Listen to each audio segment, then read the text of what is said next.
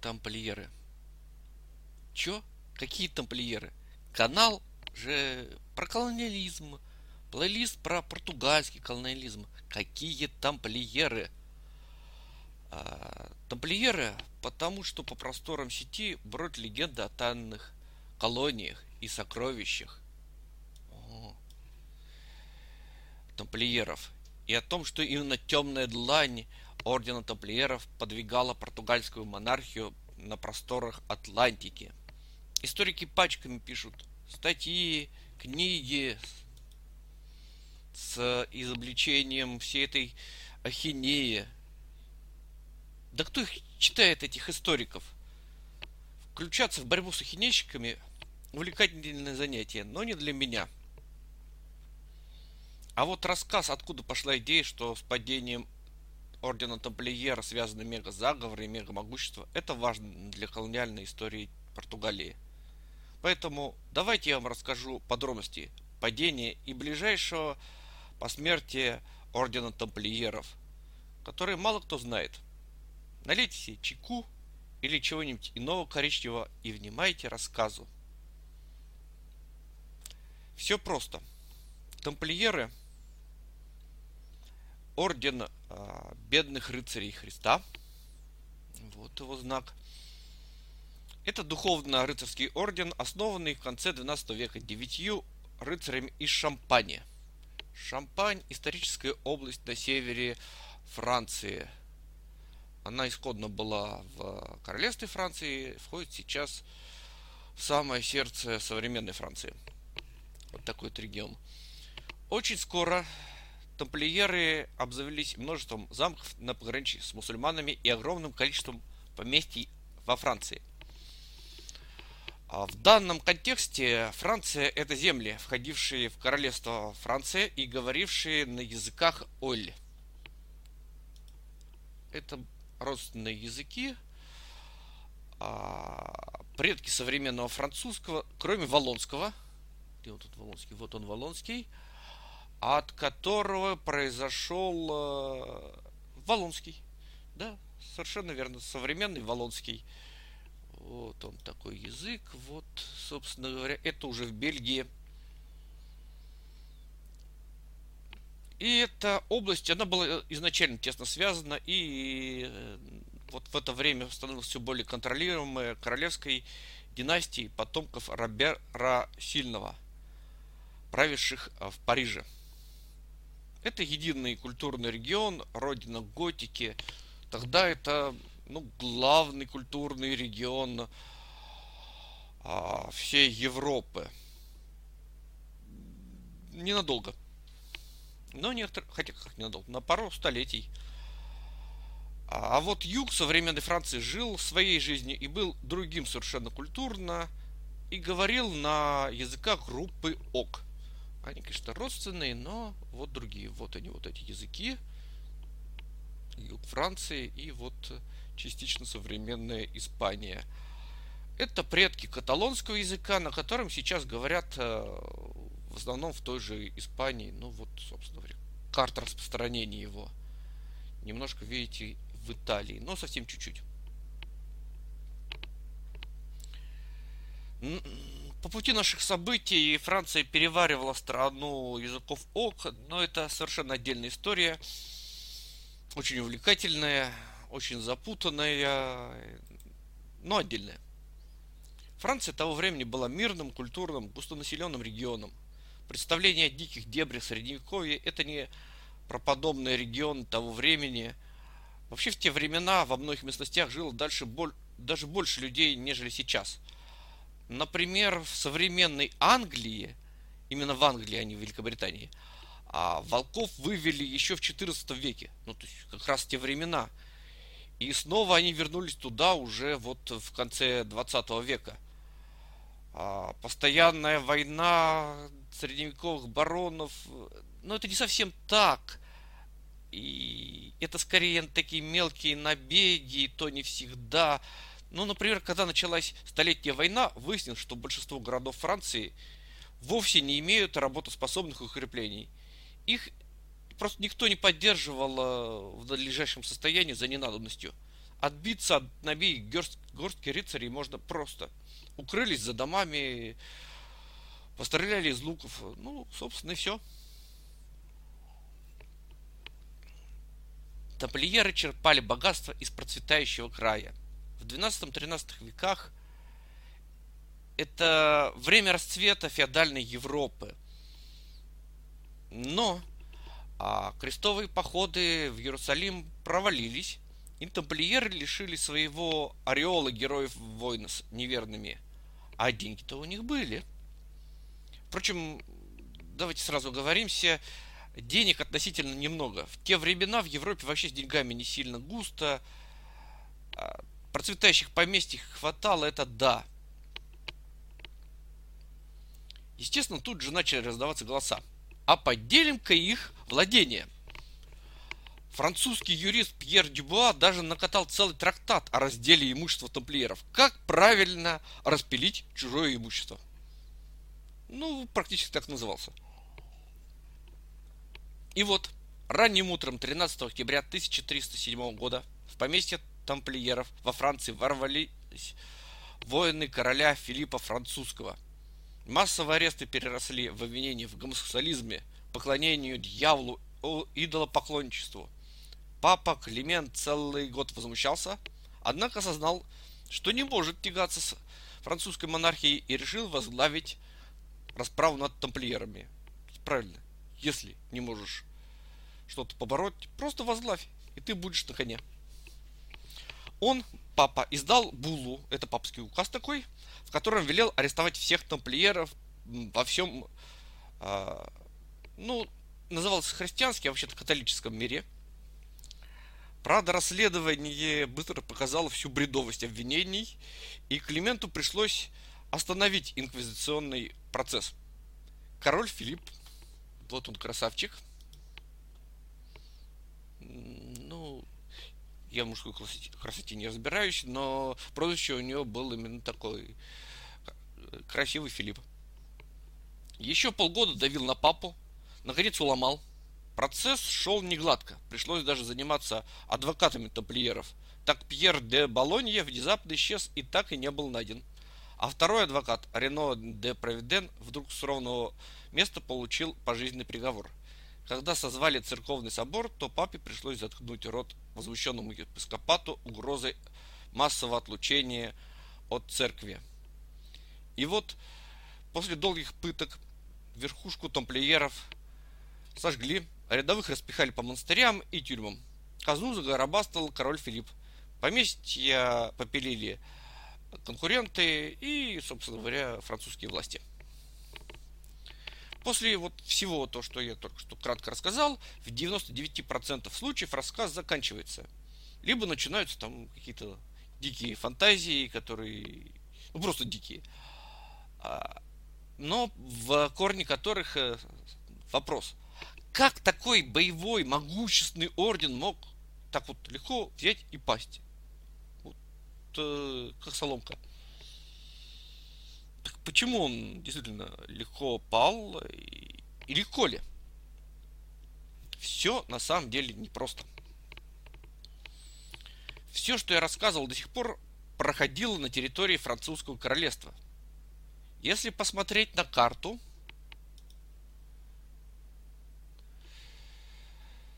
то именно там сосредоточены основные владения ордена Тампля.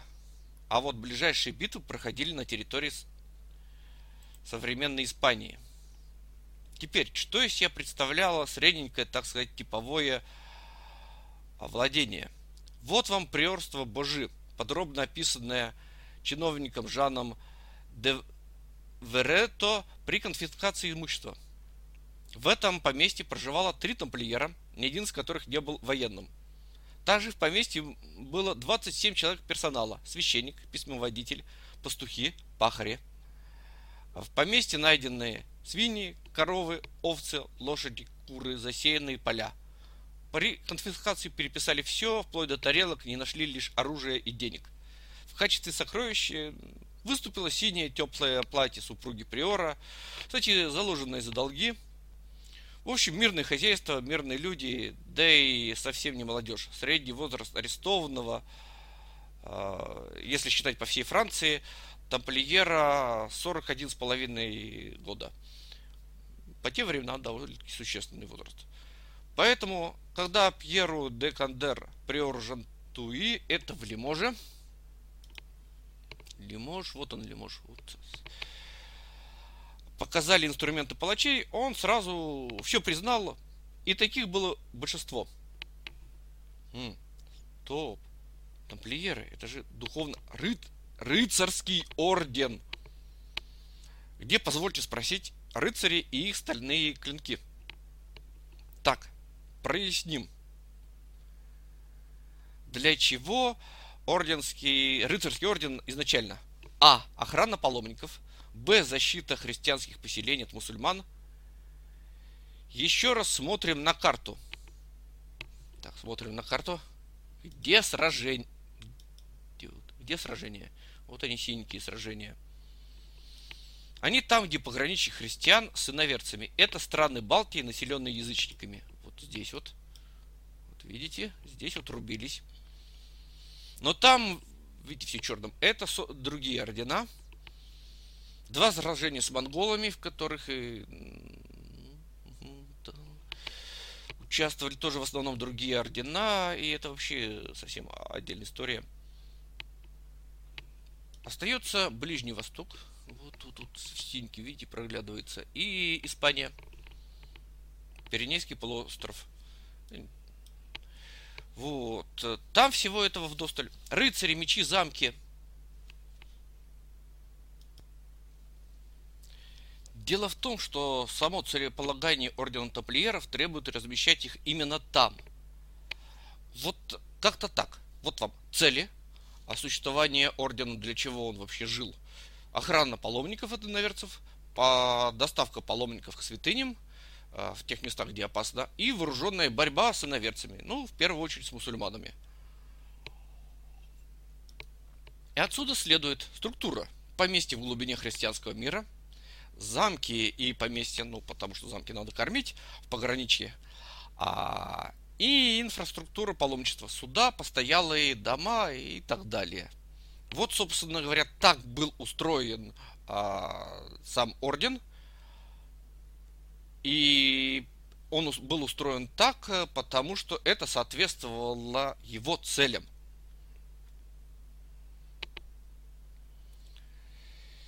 И мы получаем вот такую вот структуру.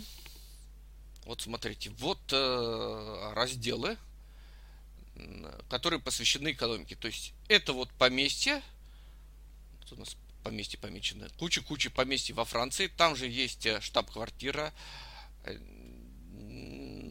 немного, ну, некоторое количество в Англии поместье, немножко в Италии, немножко в имперских землях. Воинская сила, обеспеченная поместьями, иначе бы замки вымерли от голода. А, Арагон, Кастилия, Португалия, это, соответственно, Иберийский полуостров, и Кипр, в котором, видите, еще одна штаб-квартира. Вот, вот, собственно говоря, так был устроен орден. Замками я называю строго Варкастл. Как э, принято у нас в России, а военные замки или Варкастл это укрепление плюс воины. И все они там, Ближний Восток и Пиренейский полуостров. А Кипр, он прилегает э, к Пиренейскому полуострову.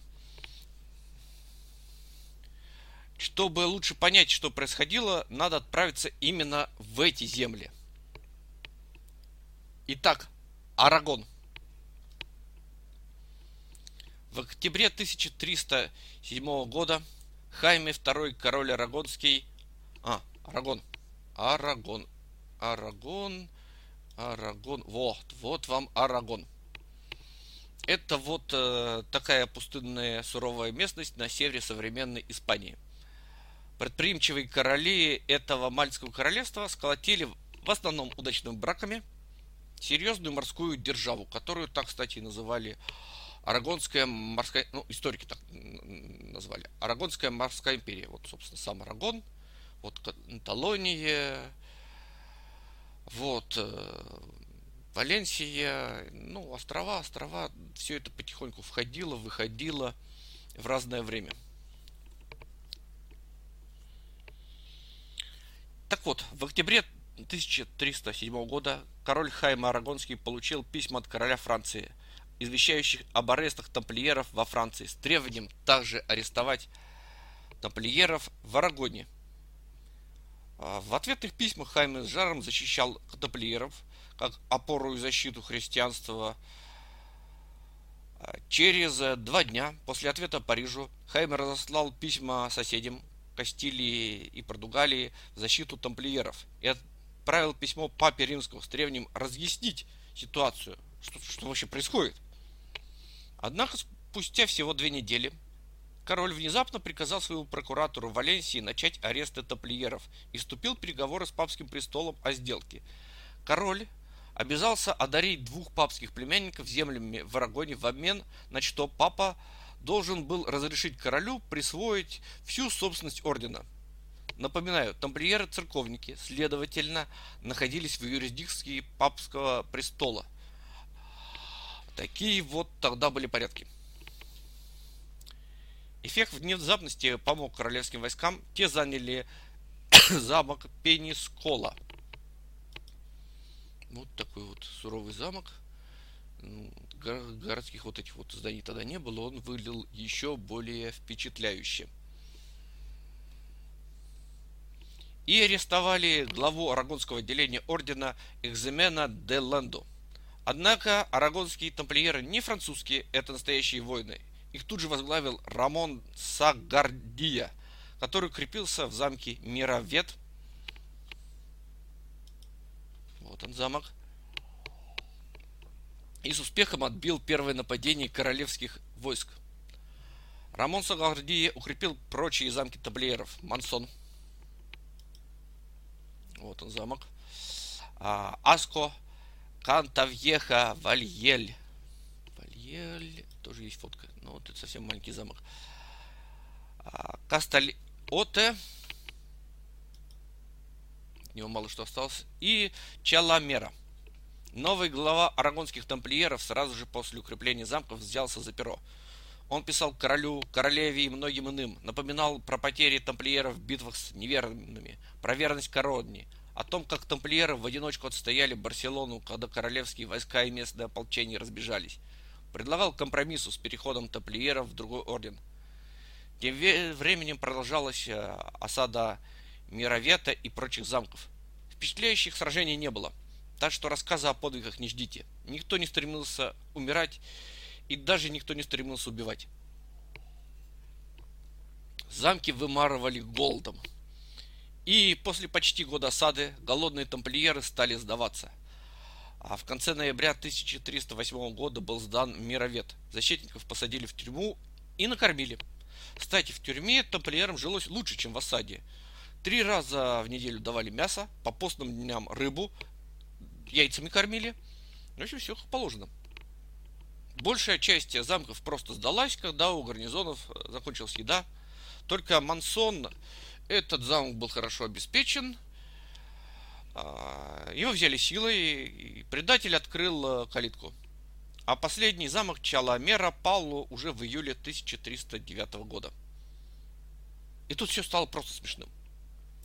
Это называется «Следствие ведут разгильдяи» королевские судьи два года вяло искали свидетельства обвинений, но ничего не находили. Не то, что вовсе не был свидетелей обвинения. Они, конечно, были. Но вот такие, как Педро Оливонис, который уверял, что обедая со своим дядей, тамплиером, много раз видел веревку, которой дядя подпоясался, и на которой были украшения в форме головы, из чего этот Дон Педро сделал вывод, что тамблиеры и вправду поклонялись головам. Какое-то слабое свидетельство, откровенно говоря. Любой нормальный суд э, как-то не очень поверит, если, конечно, суд нормальный. Сбесившийся папа слал требования пытать подсудимых. Ему отвечали, да-да-да, бе... вообще без вопросов. Сейчас начнем. Вот только пообедаем и сейчас начнем. А, и продолжали просто допрашивать, вести, а, в общем-то, обычные расследования, обычные процессуальные дела, как в те времена были принято. Наконец, раздали тамплиеров местным судьям, и уже 4 ноября 1312 года был объявлен первый оправдательный приговор. Кстати, вот этого Рамона Саагардия, такого отважного, вовсе не стали судить в Арагоне. Его просто выгнали из королевства на Майорку, которое было отдельным тогда королевством. Там его арестовали и судили уже власти королевства Майорки. На том основании, что он был командором в приорстве а, Мас Деу, которая находилась в Русильоне. Сейчас это Франция тогда входила в королевство Майорки. С разбирательством и там тянули аж с августа 1309 года по 14 января 1310. Это разбирательство также не порадовало обвинителей. Вот пыток не хватало. Пытать надо, пытать.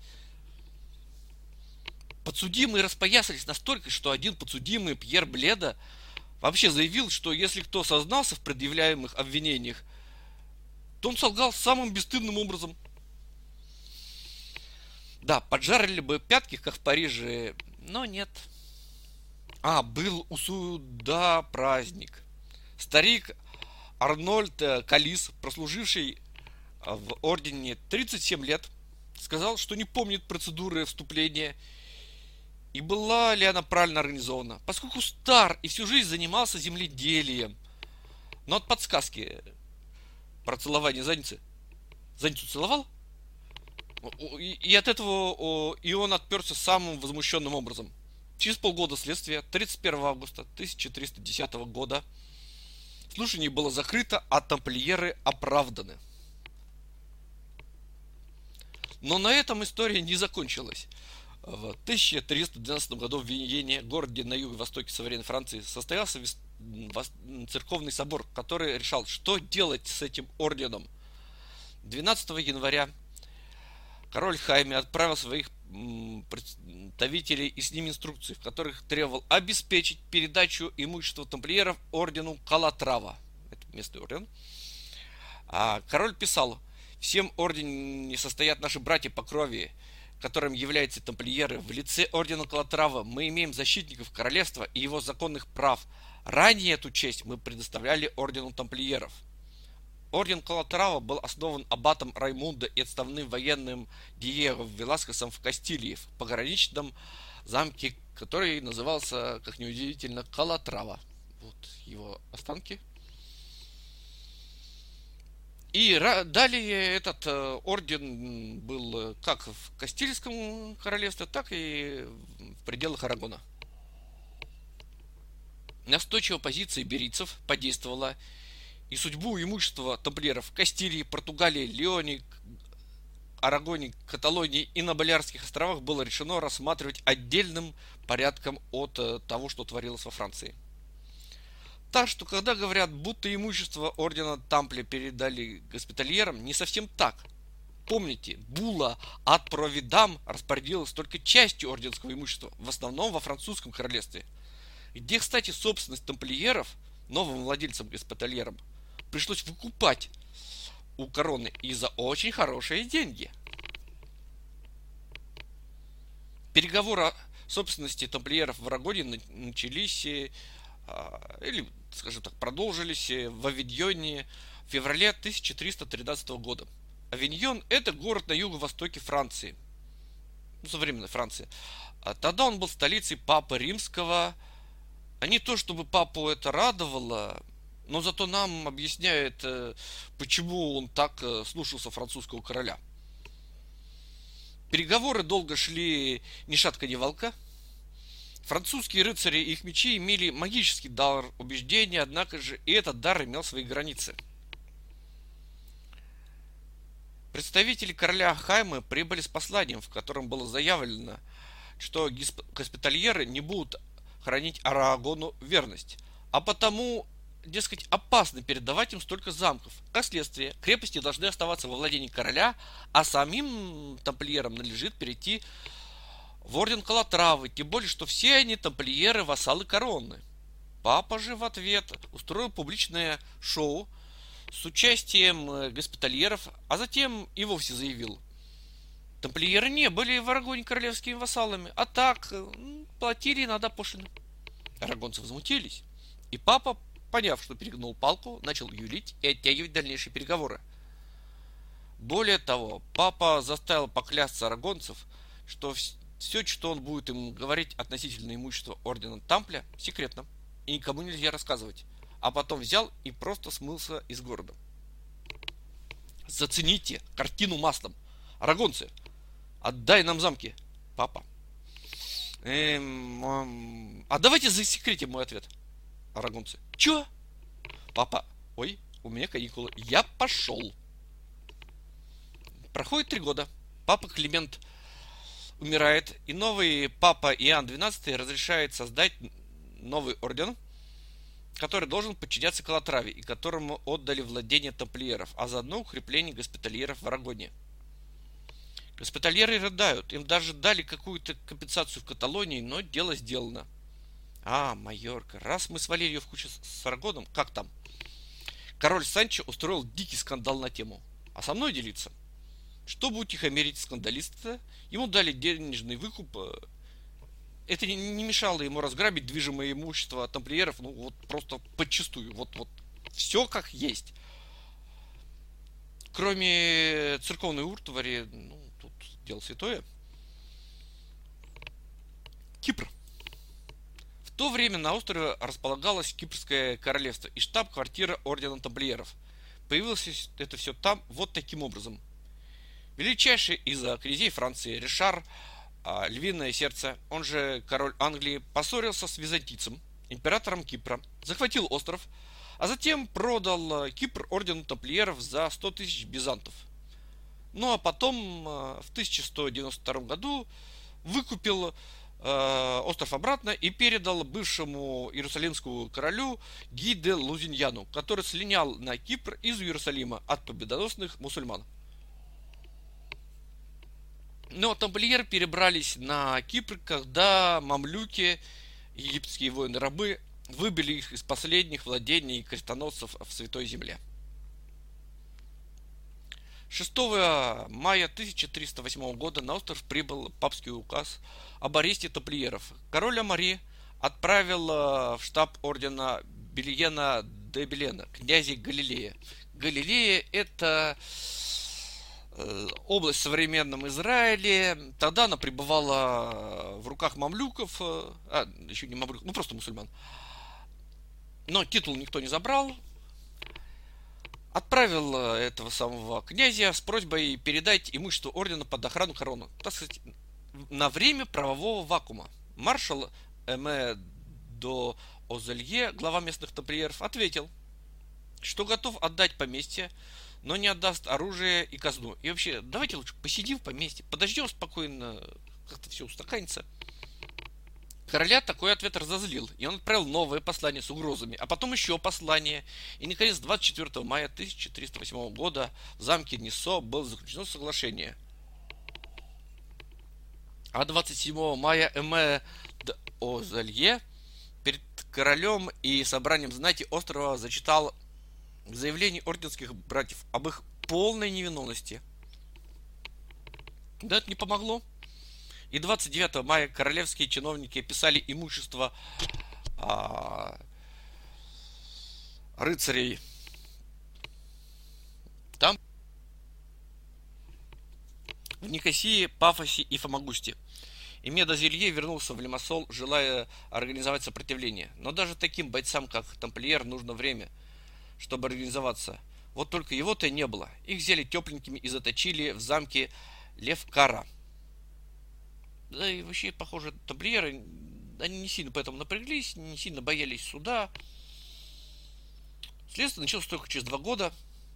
Его ввели папские представители, настоятель Бартоломео и Томас из Иратьи, совместно с кипрским епископатом – Сперва допросили свидетелей, которые в основном хвалили доплееров, хотя иные и высказывались на тему. Дескать, э, дыма без огня не бывает. Впрочем, они сами лично ничего дурного не видели. Были еще местные суда, суды. Но все они ни к чему не привели, и между 5 и 21 мая 1310 года допрашивали уже самих тамплиеров. Эти суровые воины держались гордо и настаивали, что они никогда не совершали никаких преступлений. Следователи принесли искать еще свидетелей, и все, что нашли, например, а, гражданин Фомагусты Перроцеус, который рассказывал, как священник Таплиер проводил обряд экзорцизма и заявил, дескать, такой человек не мог поносить святое распятие. Дело шло к оправданию, и тут произошел настоящий поворот событий. Ваши версии, что произошло? Раз, два, три. Не угадали. Вечер 5 июня слуги находят тело короля Амари. Его затушили и бросили под лестницу собственного дома – Спустя месяц на мечах соперников ордена Тампля госпитальеров к власти приходит король Генрих, который за 4 года до этого свергли при поддержке этих самих тамплиеров. Начинается сразу новое следствие, в ходе которого Эме Дозелье и большинство тамплиеров умирают в донжоне замка Кирения. Скорее всего, их убили пытки. Вот этот замок, э, к сожалению, его очень сильно перестроили – Кастилия. В королевстве Кастилии и Леон арестов э, не стали проводить, просто собрали комиссию во главе с тремя епископами, которая неспешно и без истерики допросила 30 тамплиеров. Пока шло следствие, король Фернандо пообещал передать тамплиеров ордену Сантьяго. Дескать, э, берите, не мое, мне не жалко. Сантьяго это еще один местный орден. Великий военный орден меча святого Иоанна Компостельского. Пока магистра Сантьяго Хуан Осореса праздновал подарок судьбы, король, не запариваясь, начал продажу поместья тамплиеров по сходной цене ордену Алькантара. Еще один местный рыцарский орден. Вот только Фернандо вскоре умер, и в Кастилии началась гражданская война – и пока новый король Альфонсо резал соперников, большую часть имущества тамплиеров попилили местные лендлорды. Вплоть до 1366 года, то есть порядка полустолетия, папский престол слал в Кастилию возмущенное послание «Верните имущество Ироды!» Но все забили на эти послания. Потом и папа успокоился. Португалия. Да, Португалия. Вот это королевство Португалия. Ну, примерно такое же, как и сейчас. В Португалии арестов также не стали проводить, собрали комиссию во главе с епископом Лиссабона, которая ограничилась тем, что допросила 26 тамплиеров, и результатом был также оправдательный приговор. Однако тамплиеры нажили столько завистников и врагов, что хлопотать об реабилитации было безнадежно, и 14 августа 1318 года король Диниш Труженик – его тружеником звали. Вот такой персонаж. Какой-то он обиженный. Организовал новый воинский орден Христа, в который перешли скопом все португальские тамплиеры. 15 марта 1319 года Папа Римский Иоанн XII булой Ad Eaex Quibus утвердил существование такого ордена, которым передал португальские владения и имущество упраздненного ордена тамплиеров – Правда, по дороге кое-что потерялось, где-то половина э, имущества, и Ордену Христа досталось не все, зато корона обогатилась, и не только корона. И вообще, кстати говоря, передать вот так вот кусок одного ордена в другой оказалось не так уж и совсем просто. Дело в том, что оставшиеся многочисленные тамплиеры долго сидели, ждали, Куда дальше податься? Они получали пенсии за счет имущества своего ордена. Причем оно довольно неплохие, не российского образца. Так нашего любимцу Рамону Сагарди разрешили жить в поместье ордена, без всяких налогов пользуясь плодами огорода и сада, лесами для охоты и прочего, а также назначили 350 ливров на содержание. И это не исключение. Например, Далмау де Роче Берти получал пенсию почти полторы тысячи ливров. По тем временам очень серьезные деньги. Папский престол пытался заставить бывших топлиеров жить монашеским образом, но те ушли, в общем, кто женился, все, все стали жить по-мирскому. Короче, никто уже не желал напрягаться, как во времена христовых походов. Пытались надавить на бывших воинов Христа, но это приводило только ко всяким казусам. Вот нажали на Бернара де Фонтибюс, тот сбежал. Потом вернулся в качестве посла мусульманского правителя Туниса. Ну да, как-то так. Э, ты же крестоносец, убийца мусульман. А в ответ, точно, так было. Но теперь я понял, что Мухаммед это тоже хорошо. И вот вам верительные грамоты, извольте проявлять уважение. Сами посудите. Вот люди боролись за веру, многим жертвовали, воевали, а потом устроили позорное судилище. Нормальная человеческая реакция. Да пошло, ну все. Подобная дезорганизация привела к деградации Ордена Христа, и шаг за шагом остаток боевого и финансовой организации превратился просто в элитарный клуб. Обеты безбрачия и бедности были отменены, жертвовать личные деньги в казну Ордена больше не было обязательно. При этом имущество Ордена продолжало быть существенным, и в королевской семье Португалии появился новый обычай – отдавать Орден в пользование одному из членов королевской семьи. То есть, картина маслом – вот представьте, вы король, у вас два сыночка. Старшенький наследник, положено. А надо и младшенького как-то устроить. Отдать ему плодородную долину, например. Ну так он паршивится, устроит территориальное княжество. И затеет усобицу. Нехорошо. Гениальный ход. А сделаем мы его правителем ордена, у которого куча поместий. И вот он не князек, э, и в то же время человек уважаемый и при деньгах. Реально клево. Таких орденов в Португалии вообще-то было три. Самый крутой Авиский орден, основанный Педро Энрикишем, внебрачным сыном первого короля Португалии. Э, вот в этом замке его... Тут, да, от замка, конечно, остались какие-то ошметки. Второй по значению орден Христа, это как раз бывший тамплиеры. Третий португальская ветвь ордена Сантьяго, про который мы уже говорили. Причем тут колониализм? А, а при том, первая легенда, которая ходит в интернетах. Богатство тамплиеров, типа именно их вкладывали в открытие мира во время великих географических открытий. Увы, мега-сокровищ, о которых грезят мечтатели, не было. Тамплиеры были богаты, но по меркам средневековой Европы.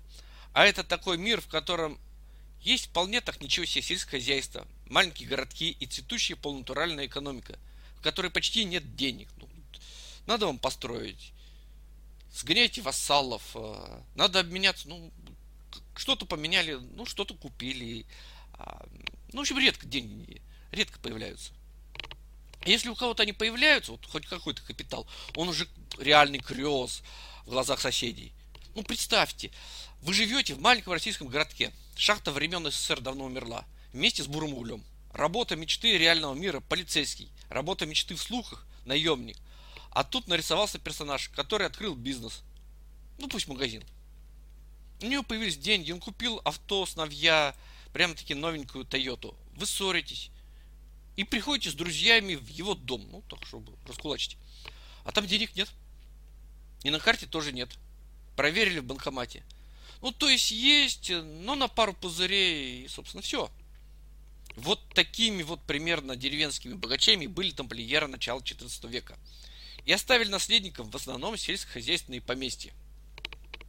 Да, эти поместья сыграли роль на одном из отрезков морской истории Португалии. А именно, магистром Ордена Христа был Генрих Мореплаватель, который в своих э, предприятиях активно использовал тот ресурс, которым обладал, а именно орденские деньги. Этот принц действительно активно развивал мореплавание. Правда, непонятно, насколько активно. Все, что мы знаем, в основном рассказывалось через несколько поколений после его смерти. И, кстати, сам Генрих был рыцарем не Ордена Христа, а Авийского Ордена. Угу. Смекаете? Но подробно по Генриха стоит поговорить в другом выпуске, иначе мы далеко уйдем от нашей темы. Существенно не то, что папа Калист III предоставил Ордену Христа церковную юрисдикцию над всеми территориями от мысов Бахадор и нам через всю Гвинею дальше до южного берега без перерыва.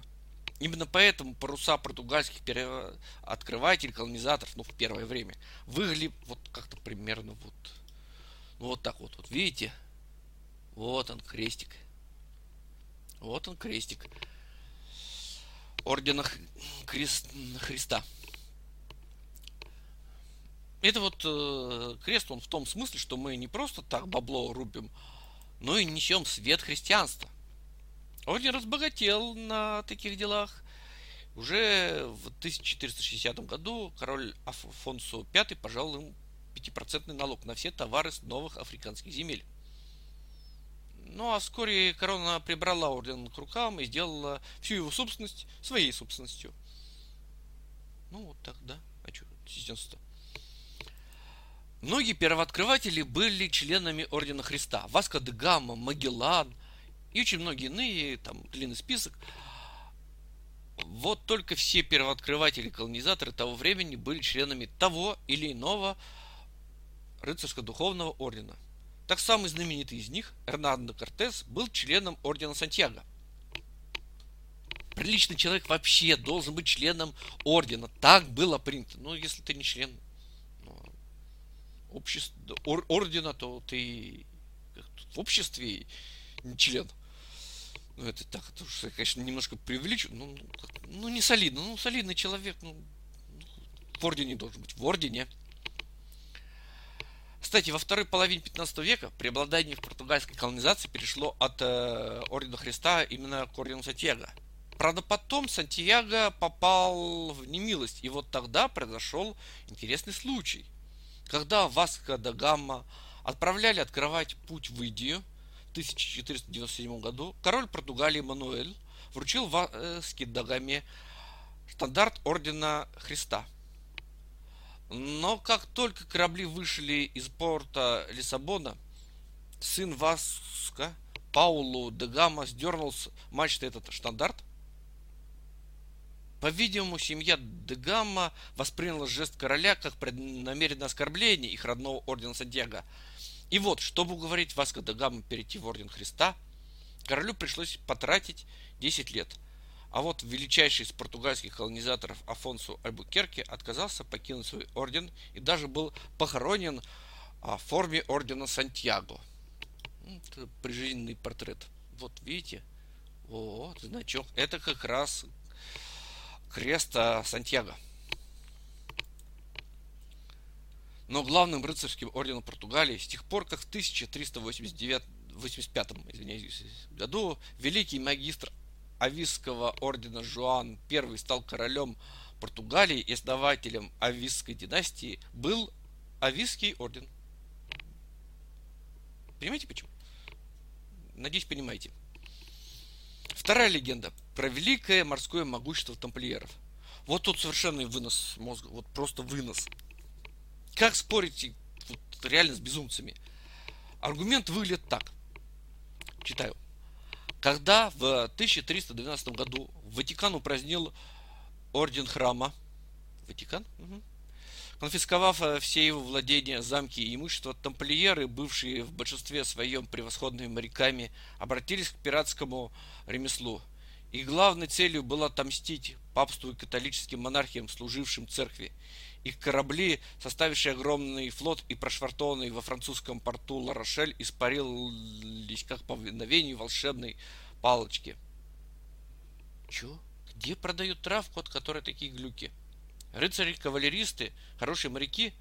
А почему? Потому что умели заказывать венецианские галеры? Или как? Огромный флот в Ларошеле – вот, вот, вот, вот объясните мне, дураку, а что он вот делал вот тут, вот, вот, вот он, Ларошель. Вот что он там делал в Атлантике? А? Вспомните, война с неверными. А тут порт посреди королевства Франция.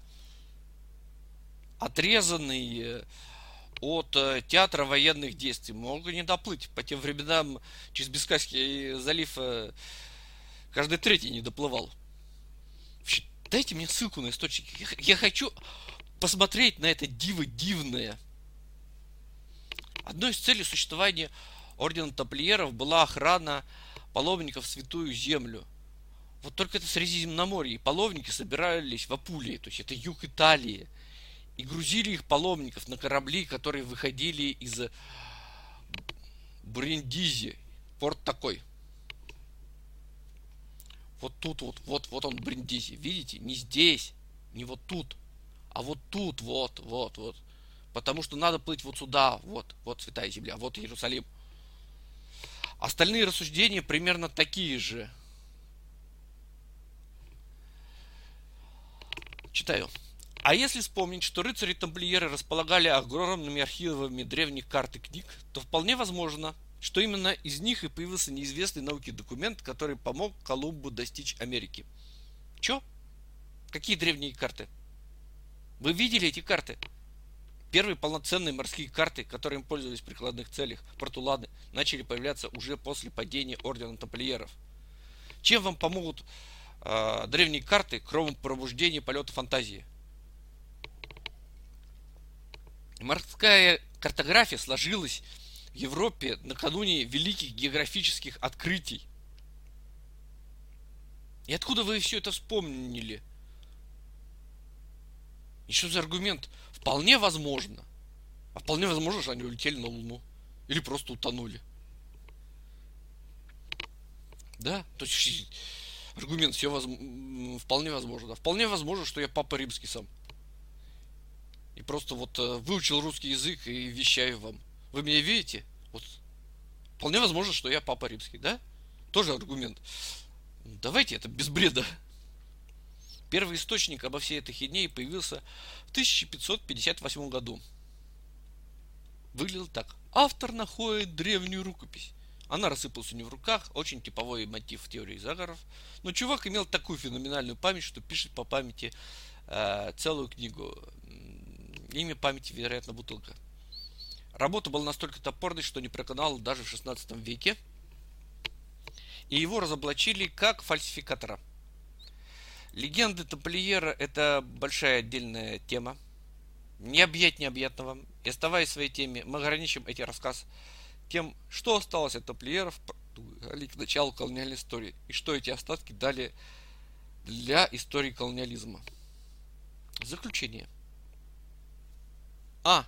Загадка безропотного падения великих воинов-тамплиеров и их тихой покорности проста – Покорно и просто судилище шло только во Франции, где никаких бойцов ордена не было. В других же местах, где бойцы имелись, все прошло не так просто и однозначно. Что касается того, что по-настоящему яростной борьбы не было, э, так это потому, что цели, если мы посмотрим на эти цели, где у нас эти цели? Вот, вот они у нас цели. Так вот, э, Цели орден к тому времени обеспечивал слабо. Паломников уже стали охранять государственные договора, в том числе с мусульманами. И совсем не тамплиеры. Крестовые походы прошли.